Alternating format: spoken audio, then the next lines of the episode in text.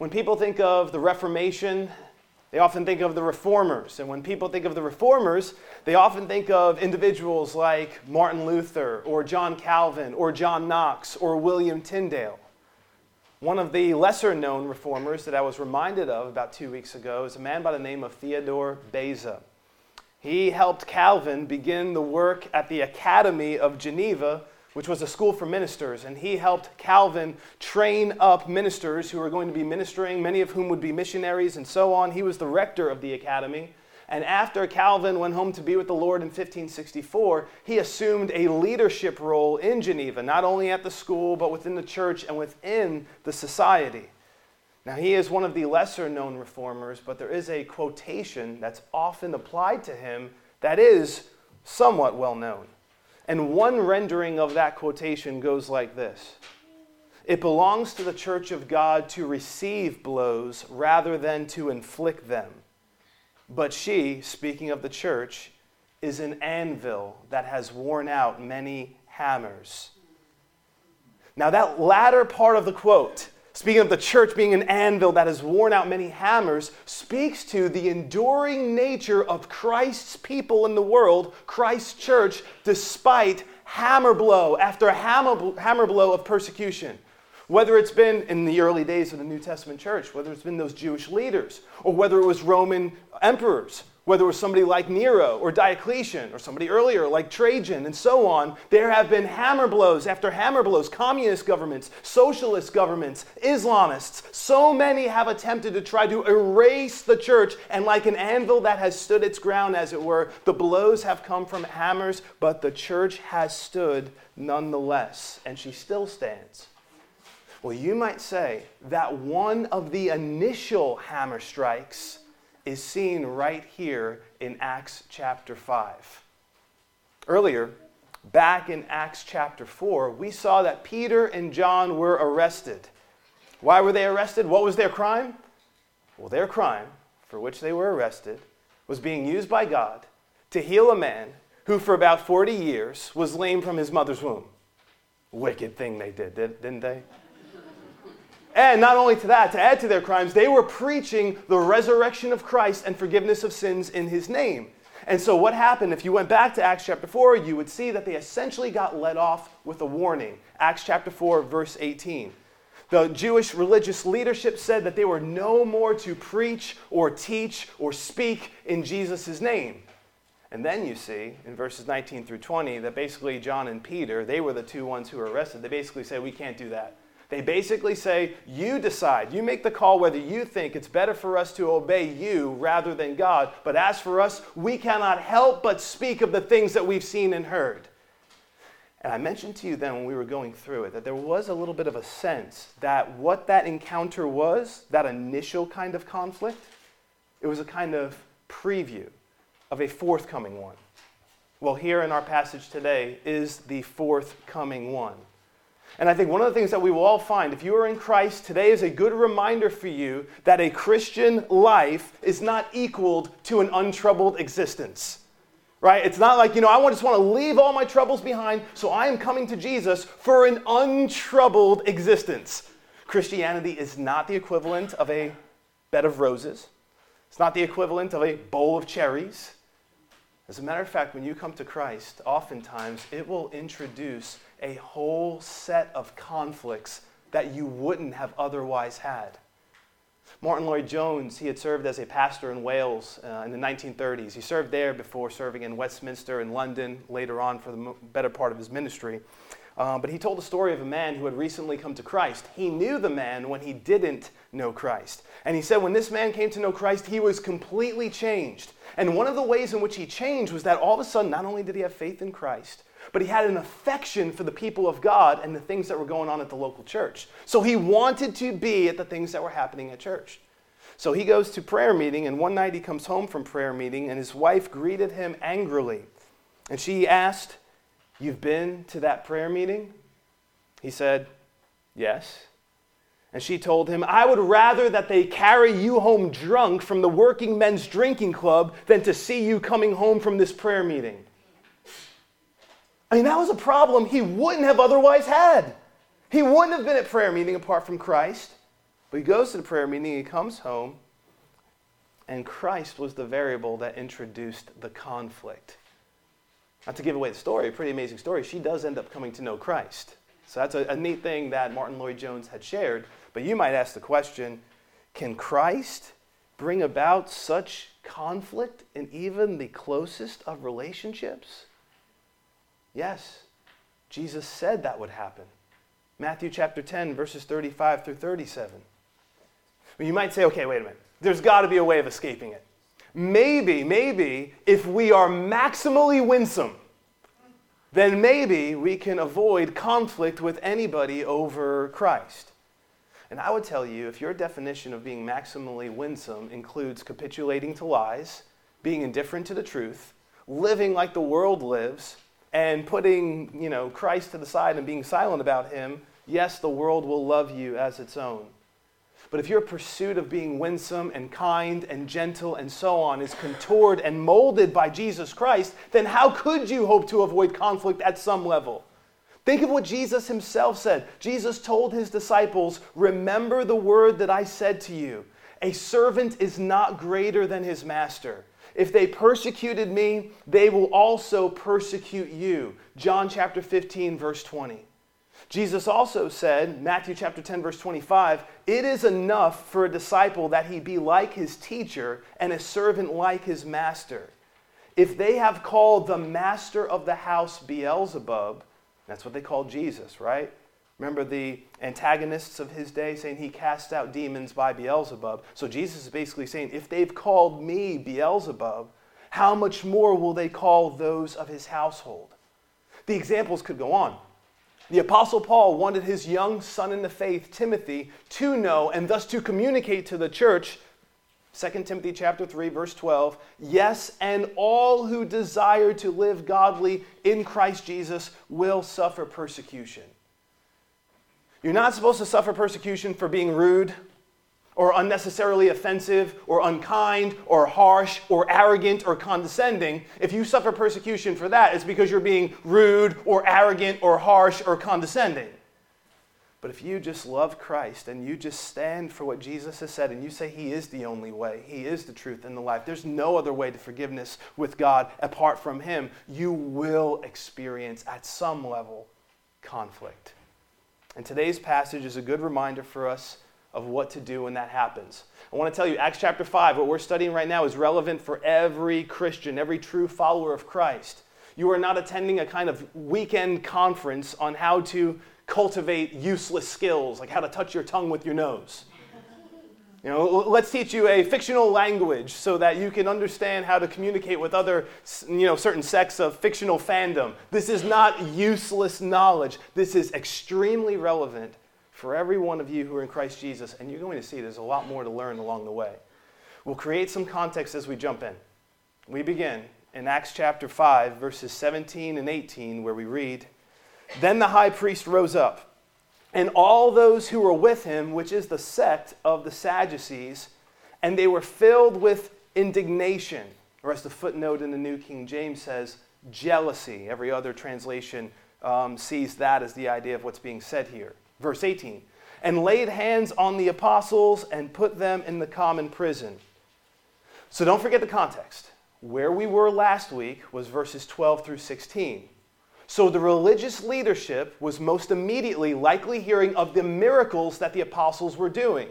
Remember, the miracles, the miracles were confirmations, attestations from the living God that these apostles were indeed his authorized messengers, and the message that they were preaching was actually a message that was authorized and confirmed by God.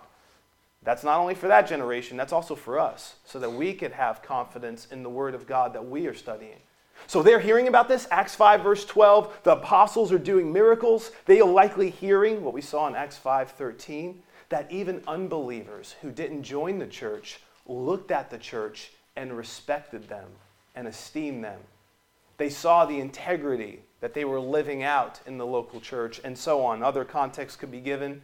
They saw how believers were being added to the church regu- regularly, Acts chapter five, verse fourteen, and how people were coming not only from Jerusalem, but you see this in verses fifteen and sixteen, people are coming from surrounding cities so that the sick are being lined on the streets so that the apostles might heal them.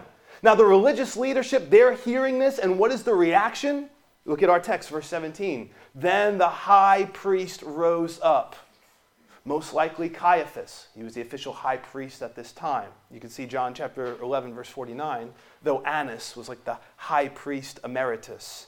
So he rises up, and the expression rose up connotes the idea that he and those with him probably thought enough is enough. We can't have this going on any longer. They couldn't just sit by. And if you were to say, why did they feel like they can no longer sit by? The text tells you they were filled with indignation. Or as the footnote says in the King James and the N A S B, E S V, other renderings will say what this word means in the Greek here, jealousy. They were filled with jealousy. Because people weren't flocking from like miles around to come hear their man-made traditions. Tell us all the things we can't do on the Sabbath, even though the Word of God doesn't say it. We, we just want to hear that. That wasn't happening. But people were flocking from miles around because they kept hearing people are getting healed. People who couldn't walk, people who couldn't see, people with all these different ailments, they're being healed by the messengers of the Lord Jesus Christ, the apostles of Christ. They're doing the things that Jesus was doing. And the Sadducees didn't like that because they saw their influence being undercut. So if this kept happening, they're going to lose influence. The apostles are going to gain influence. So they are not only jealous of losing what they thought they had, they're envious of what the apostles did have. So jealousy, they're fearful of losing the little bit of respect and so on that they had from the people, whatever measure of that there was. Envious, because they're seeing the people esteem the apostles and they want to hear them. And I want to remind you of something I think is very important. We're reminded of it here in Acts chapter five. Be reminded of the dangerous path of jealousy and envy. The Word of God is replete with warnings as to where this leads. Look where jealousy and envy led Cain. What did he do? He killed his brother, Abel. He was envious of him. Look what it led Joseph's brothers to do. They were going to kill him at first, but instead they sold him into slavery. Look what jealousy and envy led Saul, the king of Israel. What did it lead him to do? It led him to multiple attempts at murdering David. Jesus himself, we're told in Matthew chapter twenty-seven, verse eighteen, and Mark chapter fifteen, verse ten, was delivered up by the chief priests because of envy. So what was driving them was not some passion for religious orthodoxy. What was driving them at the end of the day was envy. In Acts chapter thirteen, verse forty-five, we're told that when the Jews saw that Paul and Barnabas preaching to the multitudes in Antioch, they were filled with envy, and they rose up a persecution against them. And here in Acts chapter five, verse seventeen, we see the religious leadership is filled with envy, and what are they going to do? They are going to imprison the apostles, and you're going to see later on, Lord willing, next week, they're going to have them beaten. And what was driving it? Envy was driving it. Do you see what jealousy and envy can do? James, um, in his epistle, says that any logic or so-called wisdom that leads to envy is devilish. So if you, if you come around like some sort of rationality, like, you know, it's pretty rational for me to be like envious of this person because of such and such. Well, any kind of rationale has a kind of demonic backing to it. He goes on and he says, for where envy and self-seeking exist, confusion and every evil thing are. James chapter three, verse sixteen. And somebody might say, okay, but maybe I can keep my envy secret. You know, I just won't, I just won't show it. It'll just be like in my heart and mind, but nobody will know it. Proverbs fourteen, verse thirty says, envy is rottenness to the bones. You're hurting yourself when you envy. Nobody wins with envy. Let me remind you early on in the message, right now, here's the good news. According to Matthew's gospel and Mark's gospel, Jesus was the victim of envy, if you will, so that you could be free from it. Galatians one, verse fourteen, Titus two, verse fourteen. He's redeeming his people. He's redeemed his people from every lawless deed. He sets you free from this present evil age. So when envy pops up in your mind, in whatever form it may take, maybe you're tempted to envy another person's successes. Maybe you're tempted to envy another person's possessions. Maybe you're tempted to envy another person's health or looks or abilities or circumstances or family or children. Whatever it might be, this is my encouragement to you. Remember where it led Cain. Remember where it led Saul. Remember where it led others.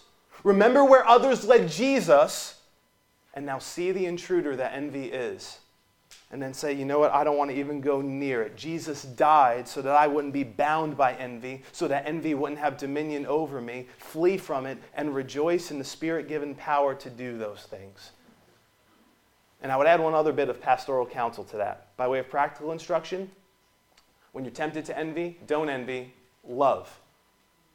Love does not envy. First Corinthians chapter thirteen, verse four.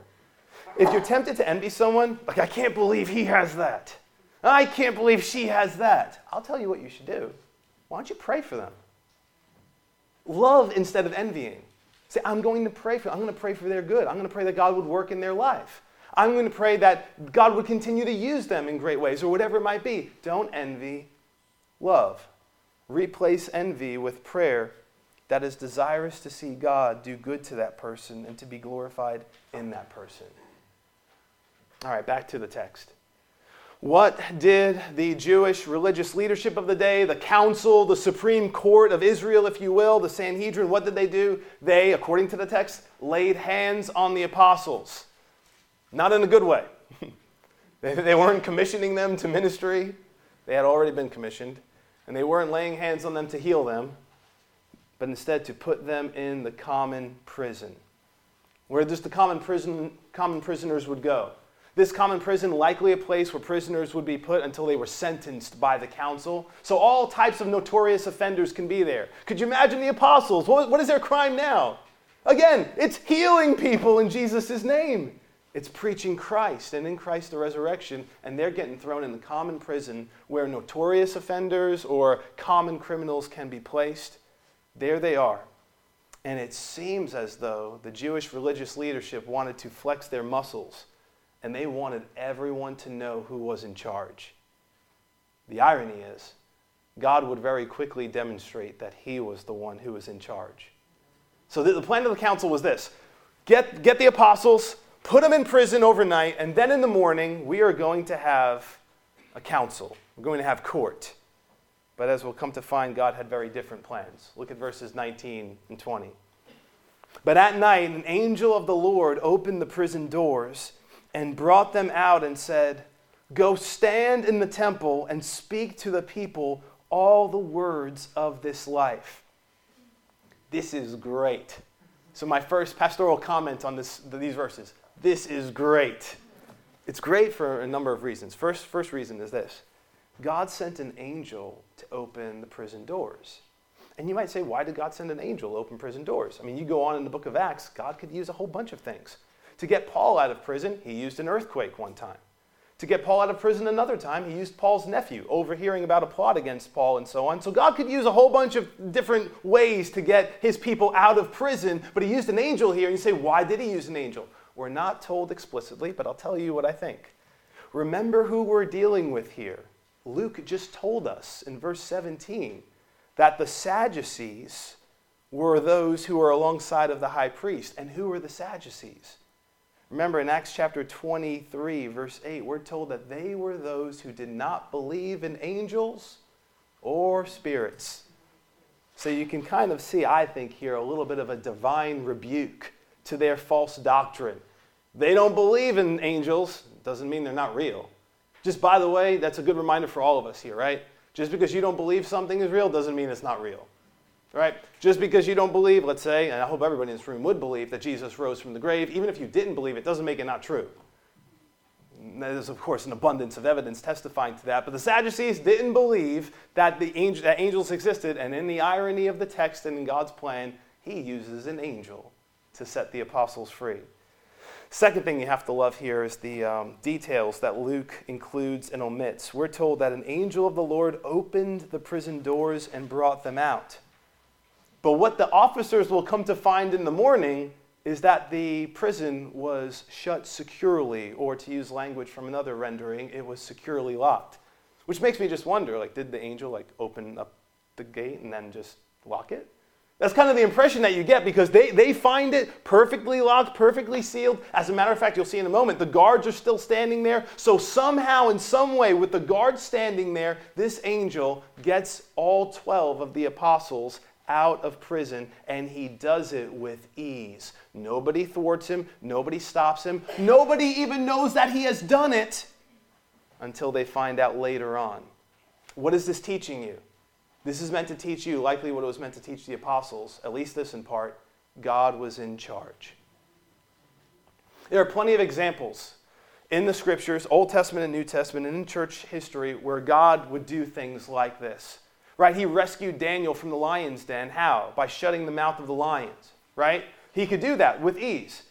He could do that in a bunch of cases. Later on in the book of Acts, we're going to see that Peter would be deliver, delivered via an angel from the hands of Herod. I already told you that Paul was delivered from prison via an earthquake.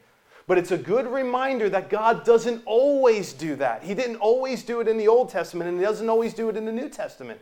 Stephen, in Acts chapter seven, he is going to be martyred. He is going to be stoned for his faith. James, who was delivered this time, is going to be arrested in Acts chapter twelve, and he won't be delivered from prison that time. He will be beheaded, die by the sword under Herod. And I think this is a good reminder to us that God can open prison doors any moment that he pleases. But he doesn't always do it that way. So what's the takeaway? The takeaway is this: God is in control. And when he does open prison doors, he's in control. And when he doesn't open prison doors, he's in control. So when he has one of his saints die because they are being martyred in Jesus' name, being burned at the stake, for instance, as so many martyrs in history have been, he is in control, and he is right there, not indifferent to the suffering of his people, and he's ready to welcome them into his everlasting kingdom forever. And then when he does other things, like for example with Adoni- Adoniram Judson, he was a missionary to the people of Burma. The, the people of Burma, the Burmese government, perceive him to be a spy, and they arrest him, as they did many other Westerners. He's working on translating the Scriptures for these people because he wants them to know the Word of God. He gets arrested, he gets thrown into prison, and he's there for about a year and a half. Estimates are seventeen months. That's what I've commonly seen. I've even seen as high as nineteen months. But he's in a prison in harrowing circumstances, where other inmates are dying, where people are becoming emaciated, suffering from fever and so on. His prison guard uh, was basically, they were like torturers in many ways.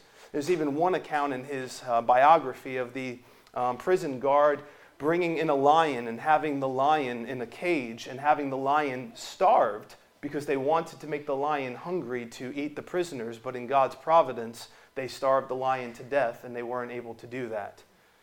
Well, he's in prison for about a year and a half, but then in God's providence, there comes a point where there is peace negotiations between the Burmese government and England, and he gets set free to be a translator for the government. So God could use circumstances like that, and he can get one of his people out of prison to continue the work, and he did, and he finished translating the Scriptures for those people, but then there'll be other times when he will have his people be there. Paul knew what it was like to be in prison and get out, and Paul knew what it was like to be in prison and then to go and die under Nero's call for him to be executed. I say that because regardless of where God's people are, they are not so much victims of wicked men's cruelty as they are ambassadors positioned according to his sovereignty. God is in control. Third, I want you to look at the surprising imperative. Did you catch this in verse twenty? The angel sets them free, and you might think, oh great, the angel is getting them out of trouble. They're out of prison. Now they can go run and hide and be safe. It's not what the angel says. The angel doesn't tell them to make a break for it and flee for safety. This escape wasn't about ease. You know what this escape was about? It was about evangelism. You're out of prison, so that you can go into temple courts and keep preaching, and you know what they're going to do. They're probably going to bring you back to prison, or they're going to do something else to you. But you're you're set free to embrace a whole nother line of danger. I just set you free from danger so that you can go embrace a whole nother line of danger, because there's a priority that's even greater than your safety. It's making known the words of this life. Look at what the angel tells the apostles to do. Go stand in the temple. Don't run and hide. Go stand in the temple, the temple grounds, and speak to the people all the words of this life. All the words of this life. I love that language. Remember, Jesus himself said, I am the way, the truth, and the life. Peter told Jesus that he alone spoke the words of eternal life, John six sixty-eight. Jesus himself said, I am the resurrection and the life, John chapter eleven, verse twenty-five. John, at the end of his gospel, said that the truth that he declared to them was so that they might believe that Jesus is the Christ, the Son of God, and that believing you may have life in his name. John, at the end of his epistle, says, he who has the Son has life. He who does not have the Son does not have life. So when the angel tells the apostles, go preach all the words of this life, he's basically saying, go preach the gospel. Go preach about Jesus Christ being resurrected from the dead. Go preach about him being the Son of God who died for sinners like, like all of you, all of me, like all of me, people who have sinned against God. I was going to say all of us, but the angel couldn't say it like that. He was, they were called to go preach all the words of this life to make known to people that there is forgiveness of sins in Jesus' name. And I want you to see, this would be costly. I don't want to give away the story, but you can just read ahead, so I might as well tell you. If you go to the end of the chapter, they are going to be beaten severely because of this. Beaten with a mode of beating that many people succumbed to and died under. And I think this is instructive for us. You and I may not be called to suffer imprisonment while translating the scriptures like Adoniram Judson was. But I just want to remind you, don't forget, you are called to make known the words of this life as well. Part of what you're called to do, if you're like, I love Jesus, I believe he died for my sins. I know I'm not good enough to get into heaven. I know I've sinned against the holy God. I believe that God sent his son and he's the hero of the story. I'm not getting in by my supposed self-righteousness. I'm only getting in because God, by his grace, opened my eyes to see that Jesus lived the perfect life that I can never live, and he died in my place and rose from the grave. If you believe that, you are called to make that known, however you can make it known. And Christ's worth far exceeds whatever the cost may be. Well, they heard the command of the angel, but what would the apostles do? Would they obey the high priest who put them in prison, or would they heed the angel who just got them out of prison and gave them an imperative from God? Well, look at verse twenty-one. And when they heard that, they entered the temple early in the morning and taught. But the high priest and those with him came and called the council together with all the elders of the children of Israel and sent to the prison to have them brought. So I want you to see here in verse twenty-one the picture that's being painted. In verse twenty-one you have the first picture that's painted, the apostles. They're set free from prison, probably around daybreak, where worshipers would begin to enter into the temple precincts. And there they are. And what are they doing? They're teaching and they're preaching the words of this life. They showed that the Great Commission was a greater priority than physical safety. And something you could miss here is that this also was an answer to prayer. Remember, they prayed for boldness in Acts chapter four, verse twenty-nine. And believe me, it took some boldness to stand there in the temple courts and to do what they were doing, knowing that it was just a matter of time until they got arrested again. God gave them boldness. He promised that they would be endued with power from on high, but they still needed to pray. And they prayed for boldness, and here we're reminded that God answers prayer. No, he doesn't always do everything we want. Like I told you last week, he is not like this big vending machine in the sky where if we pray a certain way, do a certain thing, we put in, you know, our prayer, as it were, and we get out what we want. It doesn't work that way. He's sovereign. He's a benevolent father. He knows what's best for his people. There'll be things that you ask him for, and it's not in your best interest to have those things. But there will be things that you ask for, like the way they asked for boldness, and he will, in his time, grant those things. This was an answer to prayer. But watch this, the scene shifts. Second half of the verse, the scene shifts, and the high priest, all those who are with him, the council, you get the sense that this was a big deal because it's not only the high priest and the council, but if you look towards the end of verse twenty-one, we're told, and all the elders, or with all the elders of the children of Israel. So these different elders who served perhaps in judicial capacities throughout the land of Israel had different responsibilities, they were esteemed and so on. They are there, and this whole group is ready to conduct their wicked business under the guise of being defenders of orthodoxy. So they send to have the apostles brought from prison. You can imagine them sitting down, getting ready to start their day. The first case of the day, maybe the only case of the day. They're getting ready, but they were in for a surprise. Look at verses twenty-two through twenty-five. But when the officers came and did not find them in prison, they returned. Quick note there, by the way.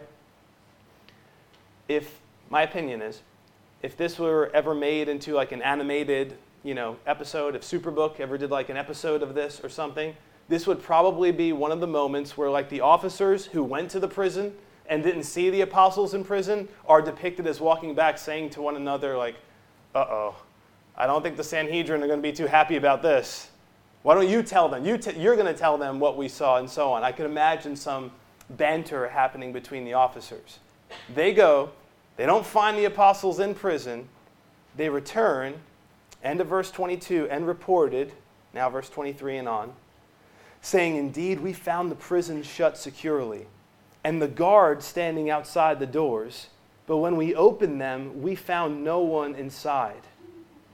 Now when the high priest, the captain of the temple, and the chief priests heard these things, they wondered what the outcome would be. So one came and told them, saying, look, the men whom you put in prison are standing in the temple and are teaching the people. You imagine this. They're going to get the apostles, and they get there. Doors locked? Check. Guards present? Checked. Apostles? No check. They're just not there. So they come back. They tell the high priest. Uh, they tell the captain of the temple. He's the one who's in charge of the, uh, the Levite guards and so on. The chief priest. They all wondered what would become of this. The word for wondered there is a Greek word, diaporeo, which means that they were greatly perplexed. They were at a loss. They just didn't know, like, what, what could happen? Like, how could that happen? What is going on here? And I just want to say they missed the point. They were greatly perplexed when they ought to have been greatly repentant. What should this have reminded them of? The empty tomb. The empty tomb. They should have been putting pieces of the puzzle together. Wait a minute, this kind of thing is happening again? We've been down this road before. We remember that time when we had the prison, we had the, we had the tomb uh, securely guarded and so on, and then that tomb was found empty. And then they should have started putting the pieces of the puzzle together. They should have said, wait a minute, and the apostles were used to heal that lame man. He was like forty years old. We saw him like just about like every day when we were coming to the temple. And they should have been putting together what Peter had said, some of the scriptures that he quoted, and said, okay, there's more going on here than what we realized. And that should have led them to repent and say, we have been so wrong about who Jesus is. But instead, they're just wondering why the cell's empty. But you know what? I'll tell you what. I can't say this with definitive, but I do think that this was happening for some, that perhaps God was opening the eyes of some in the priesthood to come to saving faith in Christ. Why do I say that? Because in the very next chapter, not many verse, verses away, Acts chapter six, verse seven, we are told, then the word of God spread, and the number of the disciples multiplied greatly in Jerusalem, and a great many of the priests were obedient to the faith. So maybe the axe was being taken to the root of their unbelief even now. Like, okay, something's going on here. Maybe God regenerated some in this moment. Maybe they would be regenerated later. But some would come to know Christ. But as of right now, we're told they were wondering what the outcome would be. This wasn't run-of-the-mill stuff. And as they're wondering this, you have to love the way this all kind of plays out. Somebody comes in and says, we found them. Okay, you found them. Where are they? They're preaching in the temple grounds. Verse twenty-six says, then the captain went with the officers and brought them without violence, for they feared the people, lest they should be stoned. So the captain gathers some officers, and he goes to bring the apostles back in without violence, without force. And why do they do that? Because they're just nice guys? No. Because they feared the people. Because they knew that the people esteemed the apostles, and they said, if the people see us, like ga- gathering these men together with force or with violence, they're going to see us as adversaries and as enemies, and they may very well stone us. And you have to love what the apostles didn't do here. The apostles would have perceived that too. But they didn't use that to their advantage and say to the people, you see what these guys are doing? You think that's right? What say we teach them a lesson? They didn't do that. They followed the example of the Lord Jesus Christ, who when he was in the Garden of Gethsemane, for instance, he went when he was arrested. And he didn't start a riot. He submitted under the ordinance of his heavenly Father. They brought the apostles back without violence. And then look at verses twenty-seven and twenty-eight. And when they had brought them, they set them before the council. And again, I tell you, this is like standing before the supreme court of the land. And the high priest asked them, saying, did we not strictly command you to not teach in this name? And look, you have filled Jerusalem with your doctrine and intend to bring this man's blood on us. So first, the high priest recalls what they were told earlier. The council had told them, picking up in Acts four, verse eighteen, that they were commanded to not speak at all nor teach in the name of Jesus. As I told you earlier, the apostles said that's not an option for us. They weren't being mean. They weren't being like rude. They were just telling the truth. Like we, we have to keep speaking. But their words to the apostles at this point showed that their actions, the religious leaders, their actions were futile. Look what they said. The apostles filled Jerusalem with their doctrine. William MacDonald noted, this was an unintentional compliment to the effectiveness of the apostles' ministry. It's like, you guys have been successful, and we were unsuccessful in trying to stop you. Frank Allen, I thought, also made a good note. He said, it's interesting to note how throughout the ages, different methods have been taken by different kings or governments to silence the messengers of God and how they have failed. God's word will continue to live in the face of all opposition, and there will always be witnesses who are ready to proclaim it. I mean, I told you already at the beginning of the message, many governments, communist governments, socialist governments, you go back in the days of the different Roman emperors, many have tried to silence the word of God and to silence the people of God. But like an anvil that has withstood many hammer blows, so the church of the Lord Jesus Christ has been, and he will always have people around preaching his name. Notice also how the high priest, look at this in the text, he can't even bring himself to say the name of Jesus. Did you catch that? He said, did we not strictly command you to not teach in this name? And look, you have filled Jerusalem with your doctrine and intend to bring this man's blood on us. He won't even say it. Just won't even bring himself to say the name of Jesus. That last statement, in, you intend to bring this man's blood on us, was a way of saying you intend to have us be accountable and guilty of Jesus' death. Perhaps there was, as one commentator noted, both a hint of scorn and fear, fearing the guilt of bloodshed, innocent bloodshed, and the bloodshed of the Messiah. And as you're going to see, the apostles do not shy away from speaking the truth. We'll see that when we get there, Lord willing, next week. But I want to close today by calling your attention to this. Peter had stood before this council before with John.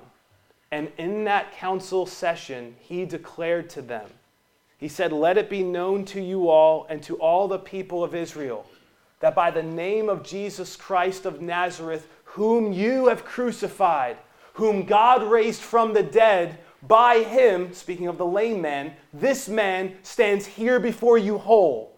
Then he goes on and he speaks about Jesus saying, this is the stone, the prophesied stone from Psalm one eighteen. This is the stone that you, the builders, rejected. And then he goes on to say, nor is there salvation in any other.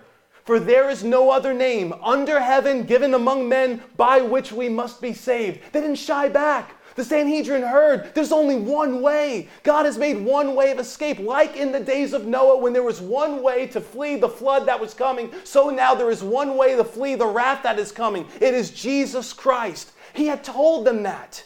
And now he's here in this moment, the Sanhedrin and so on, and they don't even want to say the name of Jesus. They don't want Jesus' blood brought upon them, as it were. And I think there's a sad irony here, and that's this, that the shed blood of Jesus could actually lead to the forgiveness of wrongfully shedding Jesus' blood. How significant and sufficient and powerful is the sacrifice of the Lord Jesus Christ? It could forgive whatever your sins are, even if you were like the Sanhedrin and you put the Son of God to death. His death was enough to forgive you of that sin. What grace! I don't know what you've done. I don't know what your history is, but I can tell you this, that in Christ Jesus, if you come to Him, every one of those sins can be forgiven in the blink of an eye. You go from death to life, and every one of them gets cast into the sea of forgetfulness, and then you'll marvel at His grace, because you're going to see this. When you come to know the Lord Jesus Christ, sadly, you don't stop sinning. You will sin less, but you won't be sinless this side of eternity. And then you marvel at grace that paid not only for your past sins, but for your present sins and your future sins, and it makes you love Him all the more. He's not some religious icon that you just subscribe to. He's the living Savior who died for you. And you become enthralled with Him. You love Him. You love the Father who sent His Son. You love the Son who gave Himself. And you love the Spirit who opened your eyes. The one true God who is one in essence and three in persons. Sad irony again. Sad irony is they won't even say the name of Jesus. But there was no other name under heaven given among men whereby they must be saved. They needed to confess with their mouth and believe in their heart that Jesus is Lord and God raised Him from the dead. So I close today by saying, please do not do what the council did. What did the council do? One of the things that they didn't do, which is what they did, they refused to acknowledge their sin. We don't want you bringing His blood upon us, rather than just saying we are guilty. We partook in having Him have His blood shed wrongly. So don't make that mistake. Know that the Bible has said all have sinned and fallen short of the glory of God. Romans chapter three, verse twenty-three. Acknowledge that you have sinned. And that's called repentance. That's where repentance begins. You kind of have a change of heart towards your own sin. You confess it to God. You have a different disposition towards your sin and so on. And I would encourage you to name names. Don't just repent in some general way. Name names. Lord, I am so sorry. I have lied. I am so sorry I have taken your name in vain. I am so sorry I have been sexually immoral. I am so sorry that I've put you as a distant second in my life for years. I'm so sorry that I've thought for so long that you were one option among many. Name names. Come to the living God and name those names. You don't want to. None of us want to. When you think about what you've done at, at before you knew Christ or even since knowing Christ, it's a horrible thing to think of sinning against the holy God. Our sins deserve the righteous, holy judgment of the doctrine of hell, the lake of fire. But I'm telling you, humble yourself before God and say, I have sinned. But then rejoice that the blood of Jesus Christ cleanses from all sin. Don't do what they did. The high priest wouldn't even mention his name. This man's blood, this name. Don't make that mistake. I'm encouraging you right now. Believe and confess Jesus as Lord. Don't view Jesus' blood like they did, fearing that it would only bring them guilt, when the irony was His shed blood was the only way to bring them forgiveness. And His shed blood is the only way you and I can have forgiveness. There's more to learn. We have the reaction of the apostles, and you'll see, Lord willing, next week, God delivered the apostles this time by a miracle, but next time, He's going to use providence. We'll see that, Lord willing, next week. Let's pray. Father, we come to You in Jesus' name, and we thank You that we can come and by Your grace confess with our mouths, having believed in our hearts that Jesus is Lord.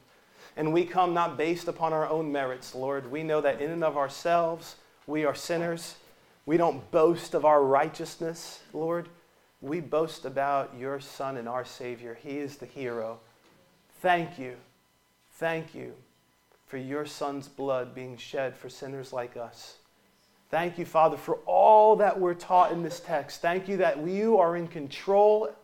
Wherever we find ourselves, You are in control, mindful of Your people. Father, thank You, Lord, that You can give us boldness, even as You gave the apostles boldness to preach Your word. And I pray, Father, for all who are in this place, that You would give them such boldness. Even when conflict comes for Jesus' sake, help them by Your grace to stand and make known all the words of life in Christ. Oh, thank you for raising us up from spiritual deadness to newness of life that we did not inherit or merit or deserve in and of ourselves, but by your grace. So, Father, may we grow, uh, having been taught by your word today. In Jesus' name we pray, amen.